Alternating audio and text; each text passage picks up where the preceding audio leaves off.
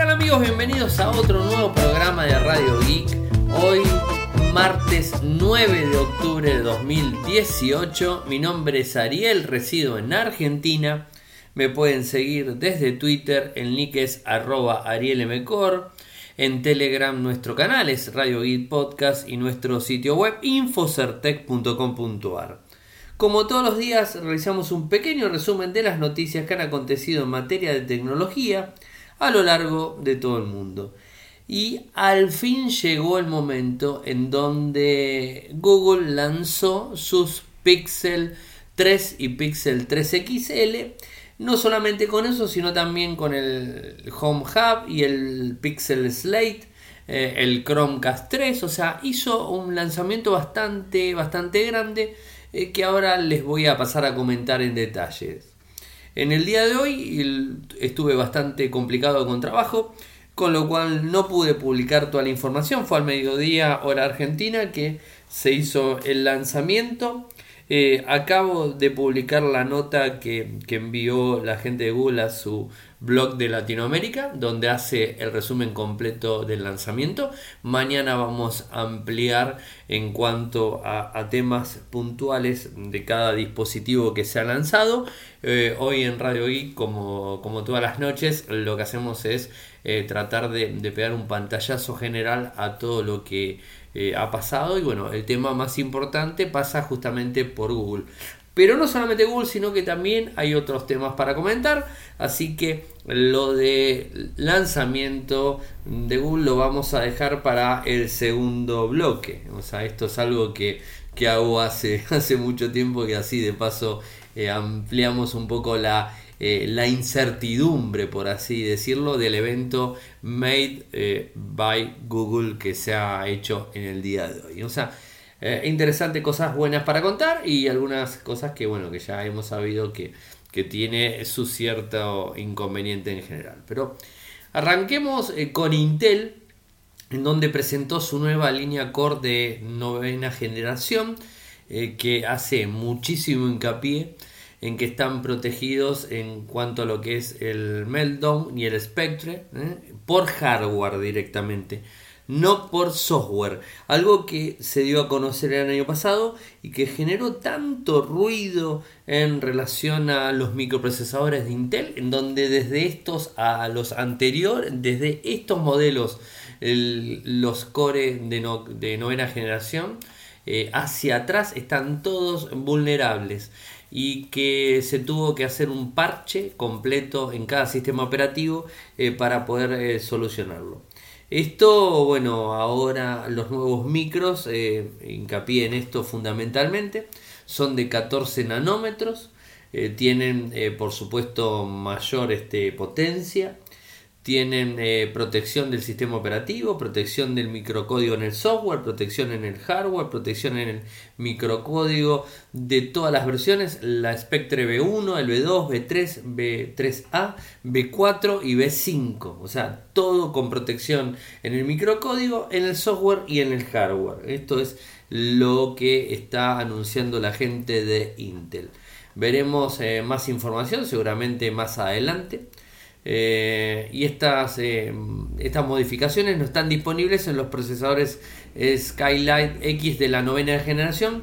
Eh, bueno, que, digamos este, ya no tienen ese inconveniente, así que es, muy importante. No tenemos todavía información de valores y lanzamientos, digamos, mejor dicho, la etapa de lanzamientos cuando se va a hacer a nivel mundial. Pero vamos a estar atentos a todo esto. Después algo que se viene, como yo les había dicho, este mes es un mes de lanzamientos de smartphone eh, y vamos a tener eh, uno de la segunda firma de Huawei que es Honor, va a ser el Honor 8C. Son imparables realmente en lanzar equipos, o sea, esto es algo que no va a frenar, evidentemente, y hoy se dio a conocer varias características del próximo dispositivo que va a venir con Android 8.1. Eh, va a ser lanzado el 11 de octubre, o sea, no falta mucho, falta un día de cuando están escuchando el programa.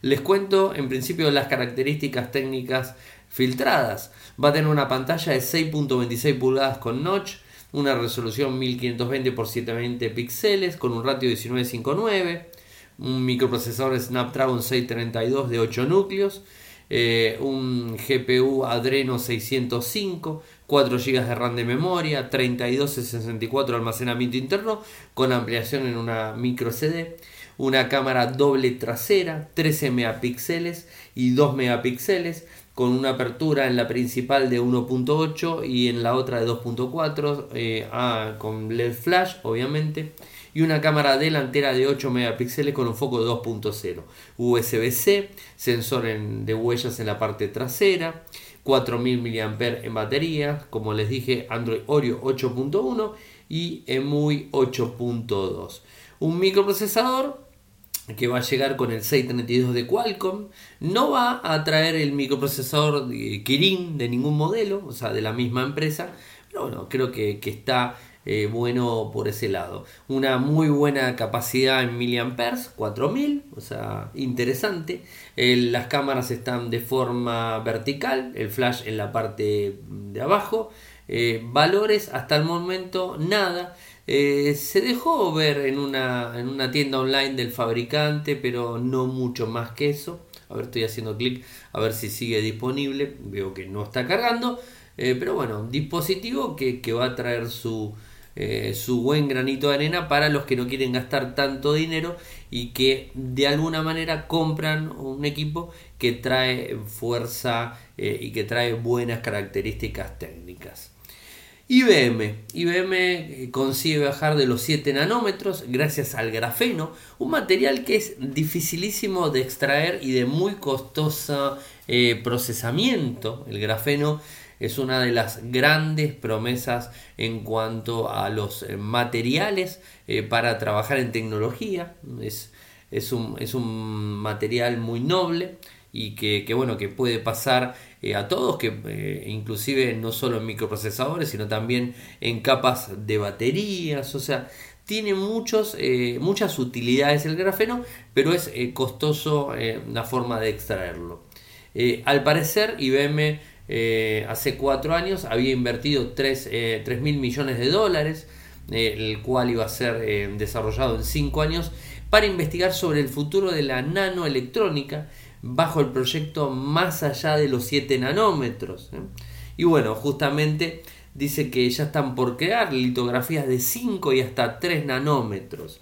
Eh, hay muchas dudas al respecto, hay mucha, mm, no sé si es información, pero estamos ahí expectantes a ver qué es lo que eh, van a sacar mm, sobre esto. han conseguido aplicar electricidad al grafeno para ayudar a depositar los nanomateriales en el sustrato con una precisión del 97%. Así lo dijo el jefe de desarrollo de IBM Brasil, Michael Engel, quien explicó también el proceso que puede dar lugar a la creación de este sistema híbrido que combina diferentes técnicas para desarrollar electrónica encima de la litografía, donde se producen todo lo que tenga que ver con procesadores y esas cuestiones. ¿no? el grafeno sobre carburo de silicio. Recordemos que el silicio es lo que más utilizamos. El grafeno no va a venir a reemplazarlo de forma eh, rápida, pero la idea es justamente que vayamos hacia, hacia ese lado. Eh, es interesante, vamos a estar detrás de, esta tecnología que no solamente IBM, sino varios eh, fabricantes están trabajando sobre eso. Y otro, otro tema complicado en relación a Windows 10. Windows 10, eh, como ya le hemos contado, actualizó la semana pasada a la versión October 2018, la 18.9 como se conoce, eh, que trajo problemas en lo que tiene que ver al borrado de archivos en, un, este, en un disco rígido de Windows 10, obviamente.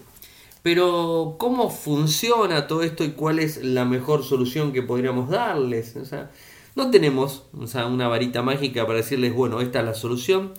El inconveniente se genera eh, con Windows 10 y esta actualización en donde el equipo eh, normalmente, como hace Microsoft, quiere incluir todas las funcionalidades dentro del sistema operativo y lo que incluye y que lo viene haciendo hace mucho tiempo es la conexión mediante OneDrive. OneDrive es eh, la, eh, la, nube que tiene almacenamiento de datos la gente de Microsoft y que al parecer desde OneDrive sincronizado en Windows 10 eh, ahí surge el problema en la actualización, en donde eh, lo que hizo en algunos usuarios es borrar tanto la nube como del disco rígido del el equipo con Windows 10 recién actualizada esta versión nueva de, Windows. Ojo, se los voy a tratar de resumir, no voy a entrar en tanto eh, tema técnico, simplemente les quiero contar con cuál es el problema eh, digamos, no en todos los usuarios, pero en gran cantidad de usuarios a lo largo de todo el mundo han reportado que se le borraron archivos del perfil del usuario.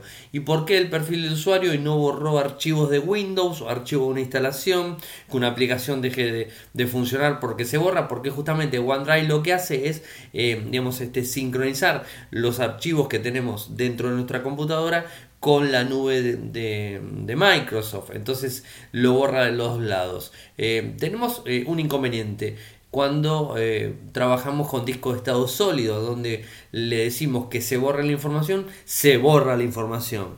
En el caso de disco de plato convencional o magnético eh, es diferente porque se puede recurrir eh, a otras opciones, se puede recurrir por ejemplo a el, digamos, el restaurar los archivos, buscar con cualquier aplicación que nos permita encontrar archivos borrados, porque ustedes saben muy bien que lo que hace Windows desde siempre es marcar como que un archivo lo borramos, pero no es que lo borramos y se eliminó del disco, sino que queda marcado ese espacio como borrado y cuando se, se sobrescribe esa información, lo que hace justamente es eh, ocupar ese espacio. Si por esas casualidades sobrescribimos la información en donde estaba borrado el archivo, bueno, se perdió completamente pero si no fue así, quizás se pueda recuperar, un técnico se los puede recuperar sin problemas. Ahora, si tiene un disco de estado sólido, las cosas han cambiado porque se borra directamente, ¿no? Eso para tenerlo en cuenta. ¿Cuál es la mejor opción? Es retrotraerse hacia la actualización que hicieron con el update 18.9, si es que la hicieron y si es que tienen ese problema, es lo mejor y más sabio es eh, ir hacia atrás. Y como eh, ya no está más disponible la actualización anual, eh, no vamos a tener inconvenientes en, relación a, volver a instalar la, la actualización y que volvamos a tener el inconveniente. Esa sería una de las opciones. Ahora, ¿Qué es lo que también ha sucedido que están reportando los usuarios ahora? Que cuando hicieron la actualización hacia el 18.9 eh, su licencia era totalmente oficial, o sea, era una licencia legal, ¿no? Y ahora les apareció como que no era más legal y les borró el fondo de pantalla y le puso esa marca de agua que Windows no era legal. Eh, entonces, bueno, segundo problema, y les decía obviamente que tenían que activar Windows 10, o sea, mientras que esa máquina era una máquina con Windows 10 legal, ¿no? O sea, un grave problema, realmente un digamos, un inconveniente muy grande eh, que está generando Microsoft con esta actualización. Entonces, ¿qué es lo que tenemos que hacer? Nuevamente volver hacia atrás a una versión anterior desde que hicimos la actualización y ahí de esa manera eh, ya el, sistema va a quedar activo, va a quedar con la versión oficial que ustedes tenían, la versión legal y no van a tener inconvenientes. Pero claro, si volvemos una versión atrás, eh, que puede llegar a ser una semana hacia atrás, eh, seguramente habremos trabajado en algún que otro archivo, habremos guardado otro, algún que otro archivo. Entonces, ¿qué sucede con esto? Eh, podemos correr el riesgo de perder esos archivos, porque si vamos hacia atrás con la instalación, terminamos perdiendo esos archivos que modificamos ahora. Entonces, ¿qué es lo mejor? Tener una actualización en un disco externo, es una buena opción en otra nube, no solamente confiar en la nube de OneDrive, sino también poder confiar en la nube de Google, en, G Drive, eh, o confiar en Dropbox, o confiar en Box, o en lo que se les ocurra. Evidentemente, eh, vamos a tener que, en la medida que va pasando el tiempo, en la medida que las empresas van siendo cada vez menos confiables, entre comillas los digo, porque también voy a hablar de Google, que que no es muy confiable después de lo que pasó ayer y que nos enteramos ayer. Estoy hablando de Microsoft, pero también voy a hablar de Google. O sea, las empresas estamos viendo que no son muy confiables. Facebook tampoco es confiable. O sea, ¿quién es confiable? No sé. La verdad que no lo sé. Eh, pero lo que sí hay que confiar en nosotros. Hay que confiar en nuestros backups porque más allá de que el disco se arruine, más allá que la computadora se arruine, más allá que el sistema operativo se arruine, Windows, Linux, Mac, lo que sea, los archivos son lo más importante, porque quizás todo lo que estuvimos trabajando durante tanto tiempo lo podemos perder de un momento al otro, como ha pasado con esta actualización de Windows 10 o como puede pasar con un, eh, con un problema, con un malware, eh, como sucedió con el WannaCry el año pasado, como sucedió con otros archivos o como otros malware, otros phishing, un montón de, de cosas que andan dando vueltas ahí que nos terminan arruinando la información. Así que tratemos de tener actualizaciones y no dejar a la deriva lo nuestro. Eh, ahora, ¿qué sucede? ¿Qué sigue sucediendo con, con, con Google? Eh? Les dije recién de Microsoft, ahora vamos a Google. Google eh, está perdiendo la confianza de los usuarios, o sea, no hay la menor duda. hagamos una, una, pequeña, un pequeño recuento de, de lo que fue eh, Google en su momento, en el año 98, ¿se acuerdan? Larry Page y Sergey Brin, cuando eh, anunciaban o fundaban la empresa Google y empezaban a trabajar como si fuera, bueno, no como si fuera, en un, en un buscador indexando páginas. Para los más viejos, o sea, mejor dicho, perdón, para los más nuevos, los más viejos nos acordamos, los más eh, nuevos, antes no existía un buscador como Google o como Yahoo en su momento, en donde se indexaban las páginas de forma automática. Nosotros teníamos que indexarlas de forma manual, teníamos que registrar un formulario para que nuestra página web empiece a estar incluida en los buscadores y que nuestra información empiece a salir de forma pública y que la gente que quiere encontrar algo lo pueda hacer fácil. Entonces, esto fue generando un montón de historia, un montón de cuestiones relacionadas a los buscadores y a todo esto. ¿Y eh, qué es lo que, lo que genera? Bueno, Google con su con su buscador empezó a empujar todo esto y vio la beta de la publicidad. Ahí es donde empiezan a hacer AdWords y empieza a modificar todo lo que tiene que ver con la publicidad que sale totalmente relacionada a las búsquedas que nosotros hacemos y esto ahí empezamos a perder la privacidad, año 98, por eso cuando siempre les digo, hace 20 años que perdimos la privacidad, eh, que ya la perdimos completamente la privacidad, esto es así, así que hay que tener en cuenta eso en principio. Es por eso justamente que comenzó todo el tema publicidad y justamente con ello Yahoo empezó a eh, perder todo su, poderío que tuvo en su momento, empezaron a competir uno con el otro, eh, bueno, ahí está la historia. Eh, ¿Qué sucede? Arranca esto y nos brinda una, una, buena solución para los usuarios y al brindarnos una solución para los usuarios estamos relegando nuestra privacidad hasta que llegamos al día de hoy en donde tenemos eh, lo tenemos a Google en todos lados desde servidores desde las búsquedas desde el mismo navegador, o sea, el navegador Chrome, que es el que más se utiliza en el mundo, o desde Android, que tiene más del 88% del mercado móvil tomado, ¿no? Nada es gratis, obviamente, y de esta manera eh, maneja, maneja a su antojo Internet, ¿no? Podríamos decir de, esa forma. Si nos ponemos a pensar si realmente quién es eh, el que maneja más, o si podemos dejar a Google de lado, ¿no? O sea, podemos decir, ¿dejamos a Google como dejamos a Facebook? No. Hoy tranquilamente podemos vivir sin Facebook, sin Instagram, sin WhatsApp, sin Telegram, sin, sin Instagram, lo dije, sin Twitter. Podemos vivir sin, sin esos servicios, sin inconvenientes, pero podemos vivir sin realmente eh, Google Podemos vivir sin el buscador o el traductor o Gmail o Maps. O sea, Maps inclusive es el que más se utiliza para búsquedas a nivel mundial de mapas, eh, conductor y todo lo que a ustedes se les ocurra. O sea, eh, no se puede vivir eh, sin, sin Google, ¿no? Y, Google hace lo que quiere, ¿no? Ayer les contaba en, en, relación a Google Plus y el cierre que se le va a dar el año próximo, en donde inclusive dejó de lado la vulnerabilidad.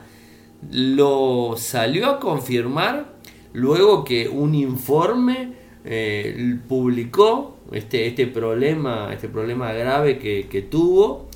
Y, bueno, al haberlo, al haberlo publicado, al haberlo hecho eh, de alguna manera fuerte, esta, esto de, de tener comprometido más de 500.000 usuarios a lo largo de todo el mundo, tuvieron que salir a decir que sí, era verdad, Google tuvo, eh, tuvo ese, ese problema con, con Google Plus, comprometió la información de los usuarios y de esta manera no le quedó otra que decir, bueno, vamos a cerrar a Google Plus. Esto la verdad que no, no estuvo nada bueno, ha sido tomado muy mal por gran cantidad de usuarios, pero quizás eh, en, en, mi caso particular no lo tomo tan mal por haber cerrado Google Plus, lo tomo mal porque tienen una decisión muy grande de lo que sucede en Internet y, tienen el monopolio en general, más allá de que la Unión Europea quiera meterle una multa, quiera regularlo de alguna forma,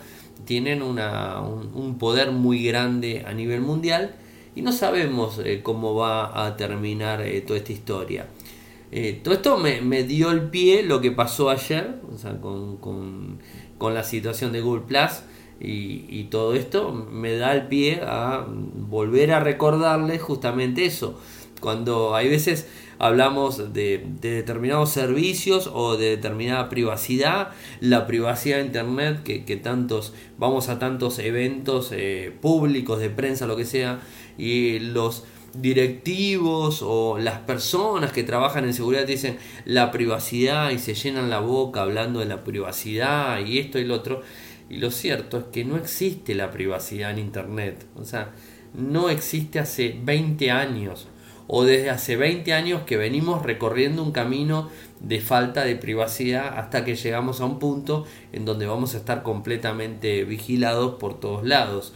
Hoy Google maneja nuestro historial completo de búsquedas, o sea, los servicios de Google los tenemos montados en todos lados, ¿no? Y, digamos, desde el buscador Maps, como les dije, Android, el 88% del mercado mundial se maneja sobre Android, Drive, que lo utilizamos mucho, ¿no? o sea, entonces ahora, eh, ¿qué, es lo que, es lo que vemos? Eh, ¿Seguimos de esta manera o nos abrimos? Eh, ayer justamente estaba hablando con, con Fer por, por, WhatsApp, ¿no? O sea, fíjense, ¿no? Y estábamos hablando, imagínense si en algún momento a Google se les ocurre cerrar Gmail lo comenté también ayer en la noche, ¿no? Si se les ocurre cerrar Gmail, lo cierra y bueno, habrá que arreglarse, ¿no? Y habrá que salir a buscar algo.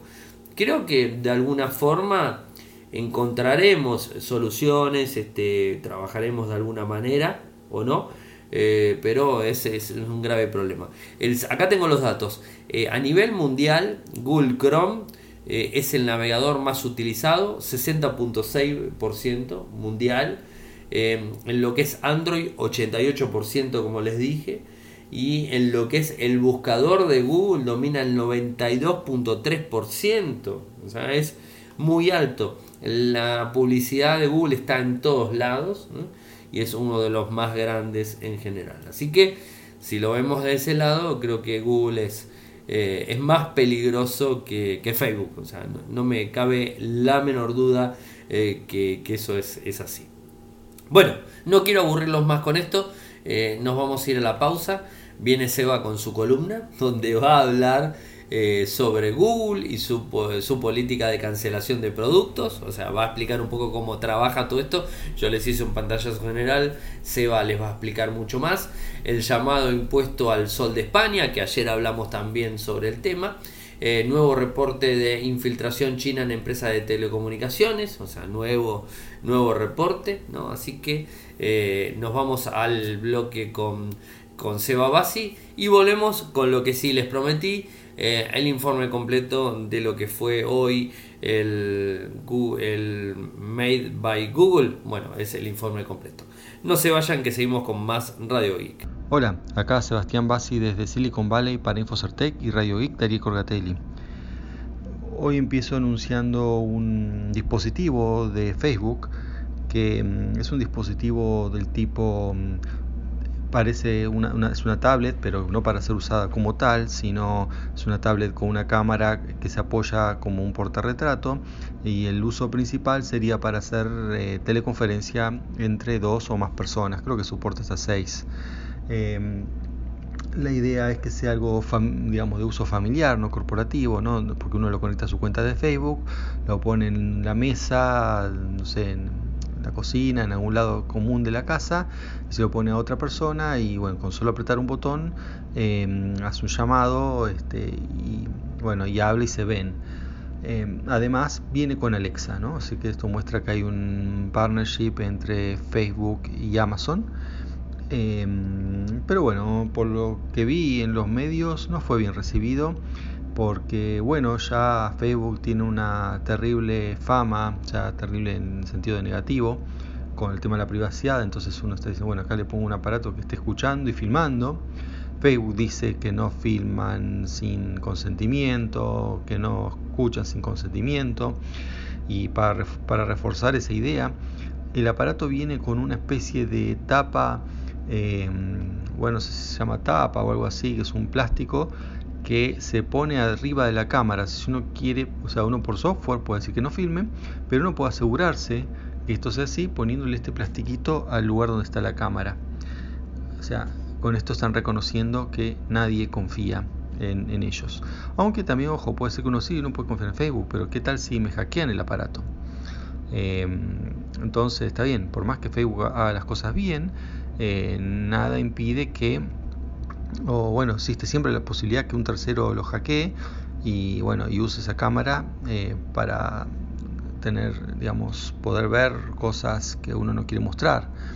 Así que bueno, este, mm, la verdad no, no, no empezó bien, ¿no? Este, veremos cuántos venden, si tiene éxito. Los aparatos de Alexa sí tienen éxito, a pesar de que bueno, eh, hay bastante bueno, controversias y eso, pero realmente sí, es muy común, mucha gente lo está usando. Bien, hablando de espionaje y eso, sigo con el tema de Supermicro, que bueno, había sido acusado de que en sus motherboards le habían plantado unos chips de espías de parte de China. Ahora surge nueva evidencia de que eso le pasó también a una empresa de, de telecomunicaciones, no nombran cuál, pero bueno, pueden ser tipo ATT, este, o Verizon, alguna de esas, pues dicen que es una de las más grandes, que eh, también compra mm, eh, equipos en, esta compañía, que a su vez recuerden que hace eh, outsourcing en China, y que bueno, hay documentos que certificarían que esto también pasó, que encontraron este mm, aparato, pero bueno, seguimos sin evidencia física, o sea, es más evidencia, pero del mismo tipo, o sea, de mm, entrevistas y eso, pero no de no, no material. Por lo tanto, bueno, todavía, o sea, mejor dicho, crece el escepticismo con esta noticia, no al menos en los círculos técnicos, no, no sé en otros. Bien. Y bueno, hablando de también espionaje, también podemos hablar de mm, estafas y, videos, ¿no? Em, ¿Se acuerdan? Bueno, Ariel les había contado que había habido una estafa mm, sobre que se dice, mm, llega un mail diciendo, mira, con una clave nuestra, real, diciendo acá conocemos tu clave y que mm, este, para mostrarte, esa es una, supuestamente sería una prueba de que entraron en tu cuenta y con eso, bueno, te filmaron mientras veías unos videos pornográficos y filmamos lo que hiciste en ese momento y bueno, y vamos a lanzar eso, eh, a menos que pagues Bitcoin o otra criptomoneda, bueno he visto en contactos que esa información sigue circulando. Eh, muchos no lo toman en serio, porque evidentemente no es serio, pero el problema, lo que quiero comentar de esto es que hay gente que cuando manda el mail para contar que eh, miren lo que mandaron, eh, manda el usuario y la clave, que, y que son claves usuarios verdaderos. Em, claro que supongo que a esta altura ya han cambiado la clave, pero bueno, no toda la gente lo hace. O por ahí la cambia en esa cuenta, pero mucha gente recicla las claves. Así que es una mala práctica, pero la gente lo hace. Entonces, em, bueno, consejo es que si reciben eso, directamente bórrenlo o si quieren compartirlo, no, lo compartan con la clave.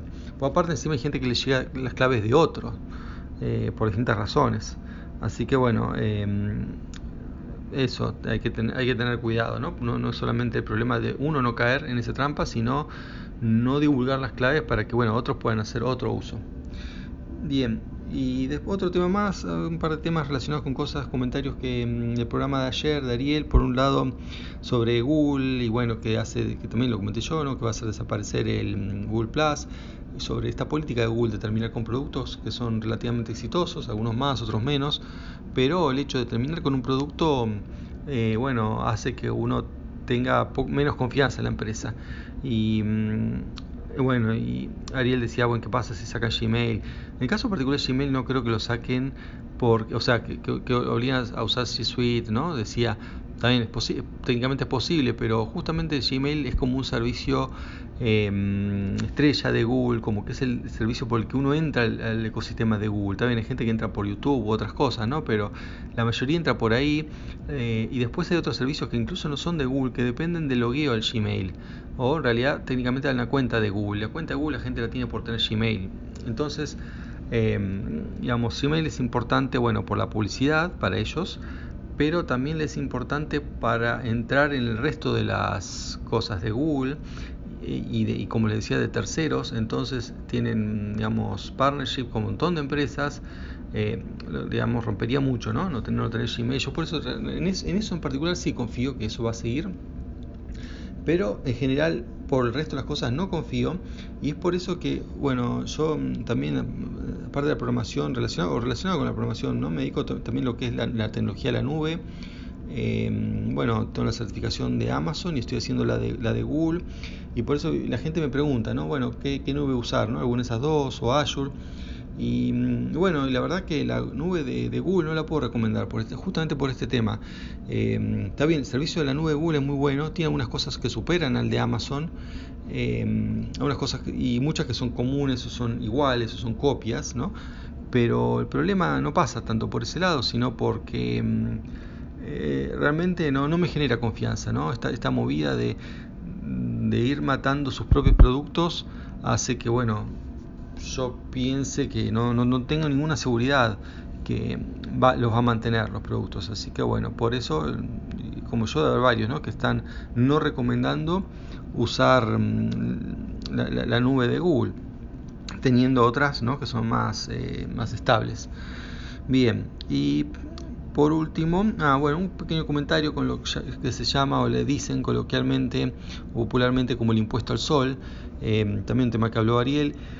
Em, bueno, el tema es así, porque yo lo, leí cuando salió hace un par de años, porque bueno, me pareció ridículo, de hecho tiene componentes bastante ridículos, em, entonces quería ver de qué se trataba y no con respecto a la gente que usa energía solar y le cobran, o sea, como si, ¿por qué el Estado me tiene que cobrar el uso del sol? Bueno, en realidad el impuesto, uno lo llama así impuesto al sol, pero se llama algo de peaje solidario porque em, por empezar quien lo paga es quien está usando energía solar y además conectado a la red eléctrica que esto es así la mayoría de los usuarios casi nadie usa energía solar 100% o sea solo energía solar porque eh, bueno depende de la latitud ¿no? el lugar donde uno esté pero incluso está en España que tienen bastantes días de sol y eso en invierno digamos si uno tiene que que, poner la cantidad de, placas solares para que en invierno tenga el 100% de cobertura de sus necesidades, uno podría hacerlo, tener todo, pero en verano tendría una capacidad de, almacenamiento de energía o, de generación de energía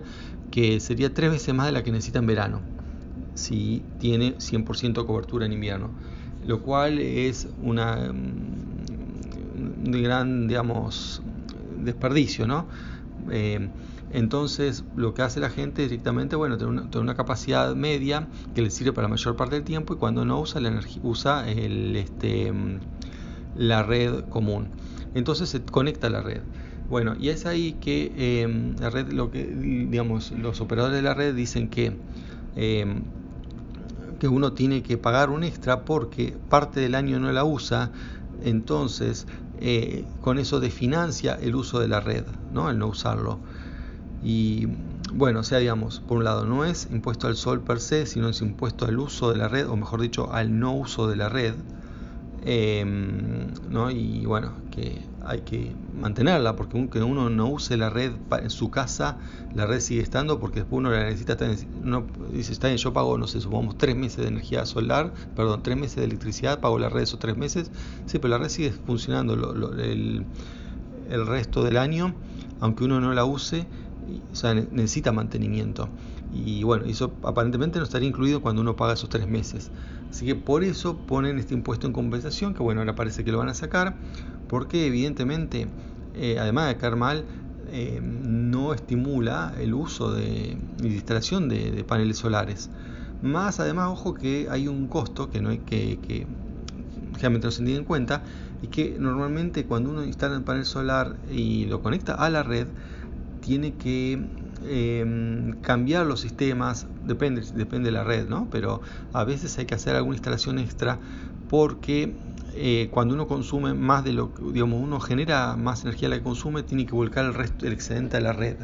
Y entonces la red tiene que estar preparada para eso. Por defecto, bueno, en un montón de países no está preparada porque bueno, se piensa que la casa no produce electricidad.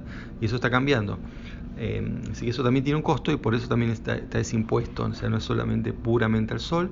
Y bueno, la única manera hasta ahora, que todavía no lo han derogado para sacarlo, es em, que uno use solamente energía solar y no se conecta a la red. Entonces en ese caso uno puede no pagarlo. Pero bueno, es, tiene, un precio más caro, ¿no? porque hay que tener lo suficientemente los suficientes paneles para poder usar todo, todo en energía solar. Así que bueno, eso, mm, pero como decía, no, realmente no estimula si uno quiere que la gente use energía solar, poner un impuesto no ayuda. Bueno, eso es todo por hoy, hasta la próxima, chao. Muchas gracias Eva como siempre por tus columnas. Eh, también agradecer a la gente de linguar.com.ar que nos apoya hace mucho tiempo. Muchas gracias Linguar. Y a ustedes, si nos quieren apoyar, saben que lo pueden hacer desde eh, dos, eh, dos formas, mejor dicho en lo que sería PayPal y en Patreon. www.patreon.com barra www.patreon.com barra Radio Geek o en paypal.me barra paypal.me barra de un dólar, un euro en adelante, lo que ustedes puedan y quieran, sin ningún tipo de compromisos. Como verán, estoy medio apagado. Ya estamos a, eh, día, ya no es más 9, ya estamos a día 10. Me atrasé también grabando. Son las, eh, las 0.30 de la mañana y estoy grabando el programa como corresponde porque se los prometí y acá estamos. Eh, no, no puedo dejar de lado la información. Así que vayamos con el evento de Google directamente. Se dio a conocer el Pixel 3, el Pixel 3 XL, el Home Hub de, Google, obviamente el Pixel Slate, el Chromecast 3, o sea, mucha, mucha información eh, se ha dado a conocer hoy. Eh, así que vayamos a un resumen, o sea, arranquemos con un resumen. Vimos el Pixel 3 y el Pixel 3 XL. Eh, ambos equipos fueron lo que sabíamos que, que se iba a dar arranca el evento con Osterloh, o sea, subió al, escenario. Rick Osterloh, vicepresidente de hardware de, Google, sube al escenario, pone un video de introducción eh, con los diferentes servicios que tiene Google. Eh, bueno, los clásicos, búsqueda, traducción, Gmail, todo lo que se les ocurra. Habla de los 143 mil millones de palabras al día que, que traduce Google en diferentes idiomas. ¿no? Eh, habla de cómo ven eh, la oportunidad ellos de ayudar a la gente eh, y que se centran en eso directamente. ¿no? menciona experiencia del usuario con los dispositivos, la personalización que hace Google en sus equipos, la seguridad mm, y la tranquilidad la información de usuarios está cifrada, tratando de mitigar lo que pasó ayer con Google Plus. No nos olvidemos de eso, es importante. ¿no? Y bueno, toda la historia relacionada. Y también habla de nuevas funciones con salud, eh, como Digital Wellbeing, no sé si lo pronuncié bien, bueno, ahí vamos, con los productos en sí lo más fuerte fueron tres cosas, los Pixel, la tableta, la Pixel Slate y el, para logar el Google Home Hub. O sea, vayamos al Pixel 3. Era como hemos visto, o sea, no, no hay grandes, grandes cambios en el dispositivo de lo que se fue filtrando durante todo este tiempo. Ahora voy a ir a las características técnicas puntuales de los dos equipos, pero les hago un, digamos, este, un primer pantallazo. Tiene dos modelos, el Pixel 3 que es más chiquito y el Pixel 3 XL que es más grande, obviamente. El Pixel 3 XL tiene ese feo notch que le pusieron. ¿eh? El Pixel 3 no lo tiene, pero el Pixel 3 tiene algo que eh, nos llamó la atención, la doble cámara frontal, ¿no? Mientras que ambos Pixel tienen y vuelven a tener una sola cámara en la parte posterior, eh, que, son muy buenas, obviamente como pasó en el Pixel 2, en este caso es lo mismo, y se hizo mucho hincapié en lo que es eh, la cámara de ambos dispositivos con nuevas funciones de la única cámara eh, donde hace muchas cosas, desde el efecto bokeh, ¿no? tiene nuevas funciones como HDR Plus, el Top Shops y, esas cuestiones, el zoom inclusive, eh, con eh, fotografía computacional mejorada, ¿no? que es lo que demostraron en el día de hoy el super, el super smooth que permite seleccionar un objeto en movimiento y seguirlo durante un video, ¿no? O sea, eh, algunas eh, cuestiones relacionadas a adiciones que, eh, adicionales que, le pone a la cámara como el playground que permite una hacer una imagen animada de superhéroes, celebridades, animales o lo que a ustedes se les ocurra, ¿no? ¿Qué más? en cuanto al equipo en sí, o sea, eh, tiene, por ejemplo, parlantes más potentes, eso es un poco lo que hice, más potentes en un 40% de los, de los del año pasado, las funciones ya se los dije. Eh, los equipos eh, tienen dos valores, tenemos que ya está disponible para reservas en Australia, Canadá, Francia, Alemania, Japón, India, Irlanda, Italia, Singapur, España, Taiwán, Reino Unido, Estados Unidos el valor del Pixel 3 es de 800 dólares, 799. Y el Pixel 3 eh, XL es de 899. Vayamos a la Pixel Slate, después voy a las características técnicas de cada uno de los equipos. ¿eh? O sea, veamos eh, qué es lo que tiene. Es una tableta, es una tablet con Google Chrome, como lo habíamos contado nosotros en el día de ayer. Eh, tiene sonido estéreo, eh, biseles eh, muy finitos, tiene la posibilidad de ponerle un teclado, pantalla dividida, es este, con el buscador personalizado con aplicaciones, integró el lector de huellas, que, eso también es, muy útil, obviamente, tiene la suite de Adobe, un lápiz óptico compatible con la misma tableta, bueno, cosas que, que están muy buenas, ¿no? Se puede mantener con una sola mano, tiene funciones como le dije, pantalla de vídeo, está muy bueno también. El, equipo, la Pixel Slate, eh, se puede comprar a 599 dólares. ¿eh? Después tenemos que el teclado cuesta 199 dólares, se vende aparte. Y el Pixelbook Pen, así se llama, eh, cuesta 99 dólares se va a poder comprar en unos pocos meses en Estados Unidos y en otras partes del mundo. Eh, otro tema y otro, otra opción que han lanzado es el Google Home eh, Hub. Esto que mm, es un producto con pantalla para el hogar inteligente y que, bueno, que es, es, un, es, un, es un gadget ¿eh? que, que se puede ubicar en cualquier parte de nuestra casa en la cocina, porque inclusive hacen mención a que permite leer recetas de cocina, buscar recetas de cocina, así que de alguna manera creo que es una buena opción.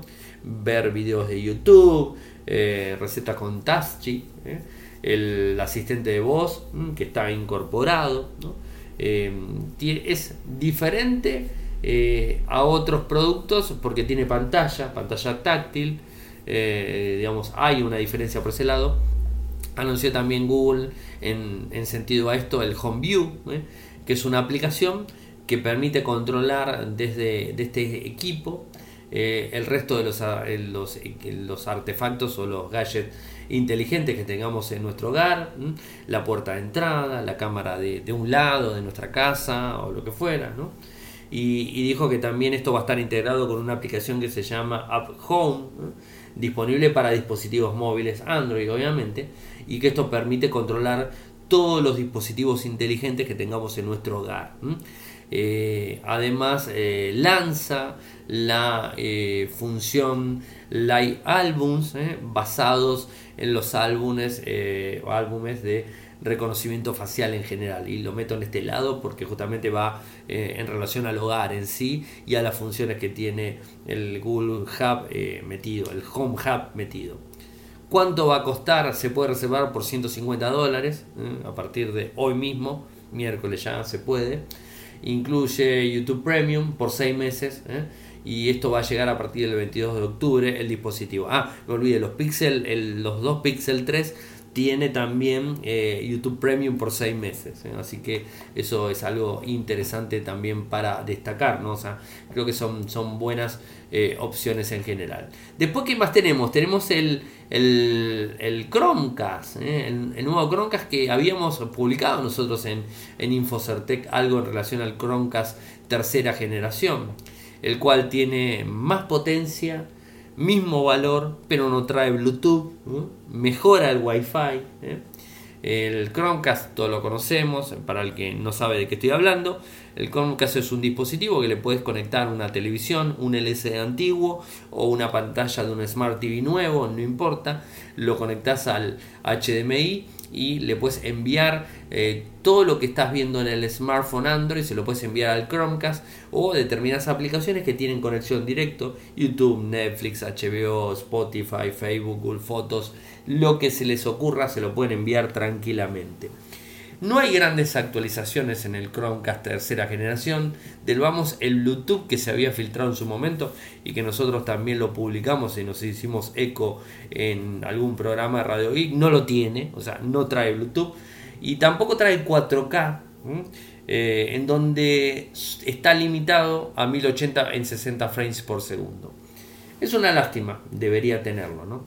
Eh, ahora, para el que quiere tener un Chromecast eh, con 4K está una nueva versión que es el, el Chromecast Ultra, eh, que el Chromecast Ultra sí pasa a un valor superior, casi 80 eh, dólares, 75-80 dólares, y este sí permite esa, esa opción en 4K. El otro no, sigue al mismo, al mismo valor, se dice que es más rápido el Chromecast tercera versión generación, es más rápido en un 15% en cuanto a lo que tiene que ver con conexión Wi-Fi y todo ese tipo de cosas. Es redondito y, bueno, tiene la conexión directa. Eh, también se integra con Google Home, ¿eh? o sea, se puede reproducir, contenido mediante comando de voz, eh, un montón de cosas. en el paquete o en la caja viene el adaptador para conectarlo a la, energía, o sea, directamente, y el cable USB necesario. Eso es, un poco lo que, lo que sabemos. ¿eh? Así que estaremos pendientes a ver más relacionados a todo eso. A ver, ¿qué más tenemos? Ah, sí, les había prometido que iba a hablar de las características del Pixel 3 y el Pixel 3 XL. Empecemos con eh, que traen el último microprocesador de Qualcomm, el Snapdragon 845 de 8 núcleos. Esto ya lo sabemos. Google, tanto el modelo anterior como el de ahora, llevó el último procesador de, Qualcomm, el año pasado el 835, este año el 845. Estamos hablando eh, en principio de lo que sería el Pixel 3, 6 GB de RAM, 64 de memoria interna, 128, no tiene micro CD, el GPU Adreno 630 me olvidé decirle, eh, pantalla, o sea, tenemos eh, el, hardware interno es parecido, o sea, cambian algunas cosas. El Pixel 3 de 5.4 pulgadas y el Pixel 3 XL 6.7 pulgadas. Resolución 2160 x 1080, tecnología OLED 19.9. Eh, cámara trasera, como les dije, una única cámara de 12 megapíxeles con una apertura de 1.8, eh, flash LED, OIS, Dual Pixel PDAF, enfoque láser, una cámara delantera mm, doble, esto es raro, tiene una cámara delantera doble, de 8 megapíxeles la principal y 8 megapíxeles con gran angular la secundaria con una apertura de 2.2.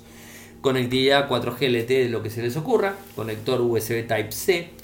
El primer equipo, el Pixel 3, tiene una batería de 2900 mAh, el Pixel 3 XL de 3400 mAh. En cuanto a medidas, 145.5, 68.2, 79 milímetros. Este es el Pixel 3 el otro es un poco más grande, obviamente tiene pantalla más grande. 158, 76, 6 y 7,9 milímetros. En este caso el grosor es el mismo en los dos equipos. Sistema operativo no hace falta que les diga, viene con Android 9 Pie, esto es así. Eh, la verdad, el notch, encontramos ese, ese notch feo en la parte frontal. Pensé que no que quizás no se lo podían tener, no, no lo iban a ingresar, bueno, se le ingresaron el notch. Eh, algunos pensaban, bueno, no se lo van a poner, sí, se lo van a poner. ¿eh? Este, esto es así. Eh, tiene pantalla OLED, ¿eh? la tecnología de las dos pantallas es OLED, eso está, está bueno, porque tanto el Pixel 3 como el otro trae esta, esta, esta, este formato OLED, uno en 5.4 pulgadas y el otro en 6.2.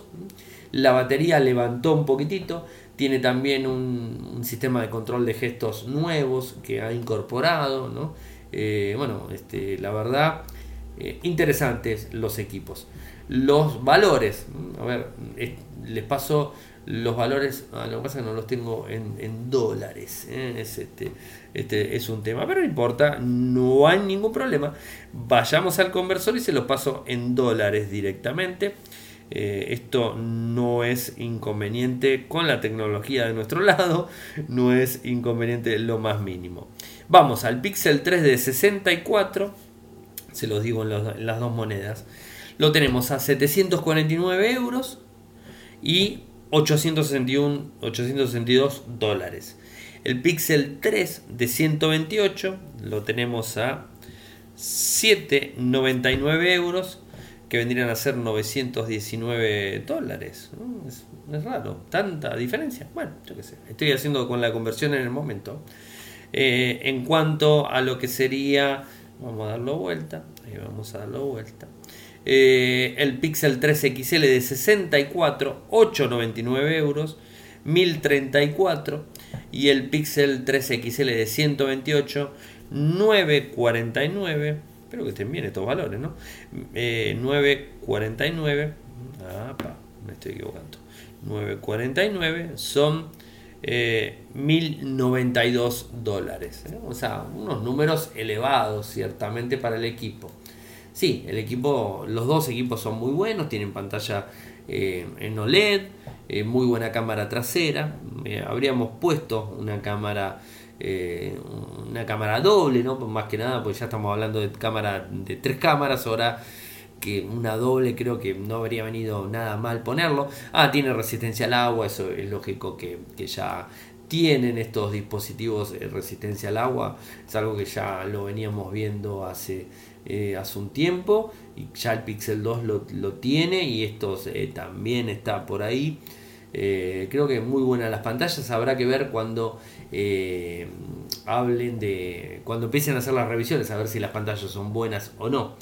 Eh, bueno, tienen puerto USB y dejan de lado el jack de 3,5. Bluetooth 5, Wi-Fi 5, eh, también NFC, eso no hace falta que los diga. Doble parlante frontal, los dos dispositivos.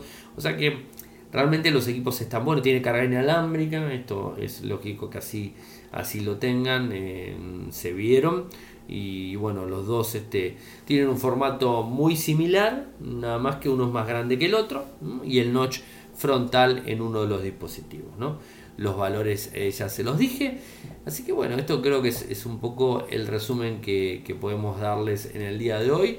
Seguramente van a, van a comenzar las revisiones, este, vamos a empezar a ver blogs publicando revisiones de, cada equipo, los que fueron al evento, lanzamiento eh, y no solamente los que fueron al evento, sino los que eh, van a empezar a probar el dispositivo cuando Google se los empiece a dar para probar o los que directamente los van a ir comprando en la medida que vayan saliendo al mercado eh, internacional. Eh, a mí me gustan los, los dispositivos Pixel, me gustan. como, como resumen podríamos decir que son los mejores Pixel, obviamente son los más nuevos. Me gustó mucho el tema de la, de la tableta con Chrome OS, la Pixel Book. Eh, pero mm, me parece eh, medio cara, o sea, no, es un valor, eh, la Pixel Slate, disculpen, la Pixel Book fue la otra. La Pixel Slate me parece un poco cara y, bueno, creo que ahí habría afilado un poco más el lápiz y además sabiendo que tenés que comprar el pen aparte y el teclado si lo querés usar aparte.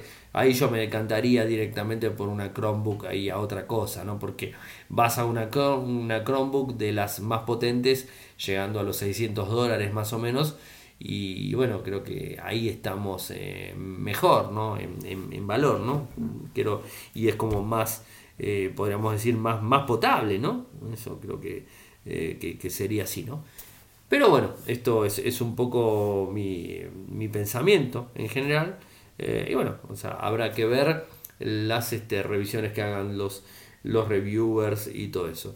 En el día de, bueno, martes, ya estamos a miércoles, pero en el día de, martes estuve en un evento de, de Binguar que hicieron aquí en Argentina.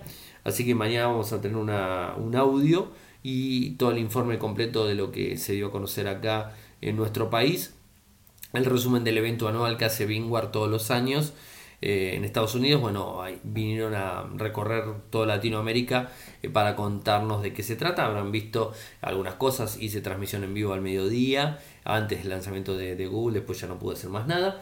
Pero bueno, este, he hecho transmisión en el día. A los que les gustó el programa, sepan que se lo pueden recomendar a cualquiera que lo escuchen desde Spotify, está disponible sin ningún problema. Eh, también me pueden seguir a mí desde Twitter, mi nick es arroba En Telegram, ahí se enojó Katy porque dice que es muy tarde que tengo que terminar. En Telegram, en nuestro canal es Radio Git Podcast. en mi correo electrónico arielmcor.gmail.com y nuestro sitio web infocertec.com.ar. Muchas gracias por escucharme y será hasta mañana. Chau.